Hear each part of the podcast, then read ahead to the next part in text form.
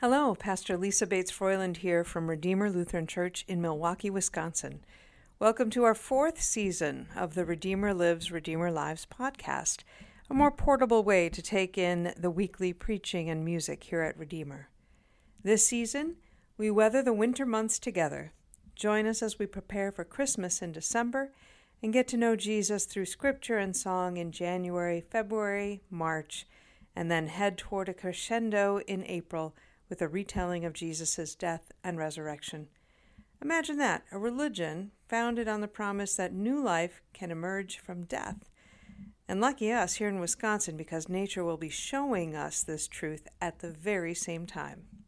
And now, here's the sermon. I was listening to one of my favorite non biblical sources of wisdom yesterday afternoon, Hidden Brain on National Public Radio with Shankar Vedantam and he was talking about mindsets and how it seems to be that there are two different kinds of people in this world. How many different categories have you heard of that? Anyway, yesterday it was those who perceive the world to be mostly an unsafe place, an unsafe place, as opposed to those who perceive the world as being full of wonder and he went on to say that the studies show that those who perceive the world mostly unsafe are pretty miserable, um, and they have some health problems as well that are correlated with that mindset. The mindset has nothing to do with one's personal circumstances, one's traumas, or the conditions of their life. Just some people see the world as a mostly unsafe place, and some perceive it as full of wonder and something to be explored and delighted in. So, Jesus, in today's, eh, in today's gospel, is proposing a shift in mindset here as well. And the shift is from power to service in terms of what is greatness all about? Is greatness about power and wielding power, or is it about service to others? Before we get into that, though, we have an example. In the Gospel of Matthew only, um, Matthew decides to put in this character of James and John's mother. It's an ancient example of what I hear is now being called a bulldozer parent. The bulldozer parent who tries to get rid of any hazards along the way so that the child will have the easiest possible path to whatever that child wants in life. So, as a bulldozer mom, uh, the mother of James and John says, Don't worry, boys. I will ask for promotions on your behalf. And Jesus looks at her and at them and says, Wow, you just don't get it. You don't get it. He tells them, and then, more importantly, he shows what he means. He's telling and showing that any greatness that there is in our ministry does not come from wielding power over others, like the example of the Gentile tyrants that he talks about in other uh, communities of faith, but instead by serving alongside. And this word alongside is really important, and you'll see why in a minute.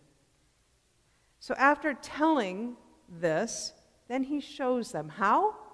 That third part of the gospel that Brittany just read to you. They're going along on their way, but Jesus is willing to stop everything to heed the cry of the two blind men by the side of the road. They are especially good at getting his attention because by saying Son of David, it's clear that they know in full who he is, that he is the promised Messiah.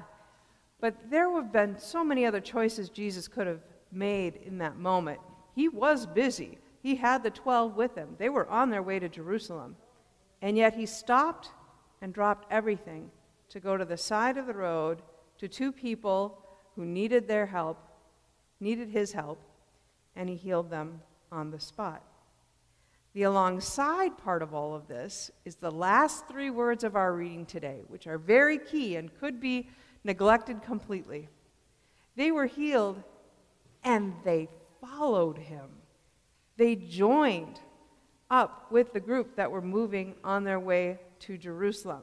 So it's not that they were like, I'm healed, I see, bye, thanks, see ya, maybe later or never. They join in right away. This is so wonderful to be preaching on a day when we are baptizing Cooper into this family of faith that is so wide and so broad. It certainly extends all the way to Ohio and beyond, where his family lives. Because this is a value of our faith. I met with the family yesterday briefly, and we were kind of joking around how an older understanding of baptism that was very prevalent, might still be prevalent in some places, is that his baptismal certificate that he will get in a little bit is like his ticket out of hell. But it is, it is that. It is key to the eternal life that we have and the baptismal journey. And also, there's a big presumption here that his Christian journey does not both begin and end today, that it continues, that his family continues to share with him about who God is and who Jesus is and was and will be, and the values of our faith in the here and now. So you'll see what baptism means in the here and now throughout the blue pamphlet that we are going to go through during the baptism. But here's one of the core values that service is the mark of greatness when it comes to being Christian. Service is the mark of greatness. So we would rather wield a crock pot or a piano than a sword and a scepter as Christians in faith. So, this is the value and the mindset in which we baptize, and in which all of you were baptized as well. We are called to serve. And there is joy and benefit in serving, right? There is that purpose. If you're feeling awkward in a moment, but there's something that you can do to help another person, it feels great to do that. There's something for you to do in that moment. We have seen evidence that being in service to others helps mental health. We have somebody who's serving at the Thursday pantry every week because it was prescribed to him to do community service as a way of retrieving his lost short term memory. I kid you not. It's true. There are so many other kids' activities that Cooper and his brothers are involved with, and sometimes they have different kinds of rewards trophies or medals, maybe the honor of being on a traveling team, perhaps scholarships later on when it's time to think about what happens after high school, and hopefully also healthy bodies and minds and some really neat friends come out of all of those activities as well. Service offers a bunch of other types of benefits. So, in faithful and biblically literate communities of faith, as we pray we are here at Redeemer, greatness shows itself in service crockpots and pianos and more. A really great example of this, oh, he's not here this, today, but is Pastor Mick Roschke. And he was my mentor when I first started serving here. And Brian and Lisa got to know him as well. 12 years ago, almost 13 years ago, when I first started coming, 12 years ago, almost 13 years ago, when I first started coming around Redeemer, and Pastor Mick said, Lisa, I think you should think about a call to be pastor here.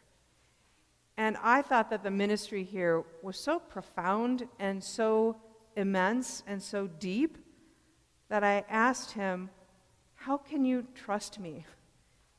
You barely know me. How can you trust me to do this kind of ministry? And he paused for a moment and then he said, Lisa, I watched you interacting with the people when we hosted the community picnic. And that's really all I needed to see. And when I accepted a call here Pastor Mick, with 40 years' experience to my zero, insisted that I would not be associate pastor and he senior pastor. He insisted from day one we be co pastors together, completely perceived as equal. Because Pastor Mick has always gotten it greatness through service, no power involvement. This congregation's greatness comes through its service too. I doubt that anyone could argue with that. Host to uh, Red Cross sheltering here many times, our noon run meal on Sundays, our food pantry on Thursdays. We find joy and energy in that. And also what we are planning for now a mental health clinic in the lower level and the gospel brunch, a time where all will come together closer to noon for food and fellowship and great music, side by side, alongside. And a great symbol of all of this is taking form right now in Jeff Bray's woodworking shop. He has taken one of the old pews from down below this service. There are two of them, not just one, but two. There are two of them, and we're taken, they were in storage in the undercroft underneath um, this part of the church. Took them to a shop. He's taking them apart so that they won't be pews any longer, they'll be made into tables that people can sit at and share a meal at, perhaps in there over the gospel brunch. Fed by the Word of God in music and nourished with an agape meal together, they will hopefully color in all five stars. and as we leave the table side by side, we will say, Great service. And how can I help? Thanks be to God. Amen. So the words are You are all, I am not. This is Jesus. You are all that I am. Break down these walls. Take my brokenness. Rebuild me to shelter your name.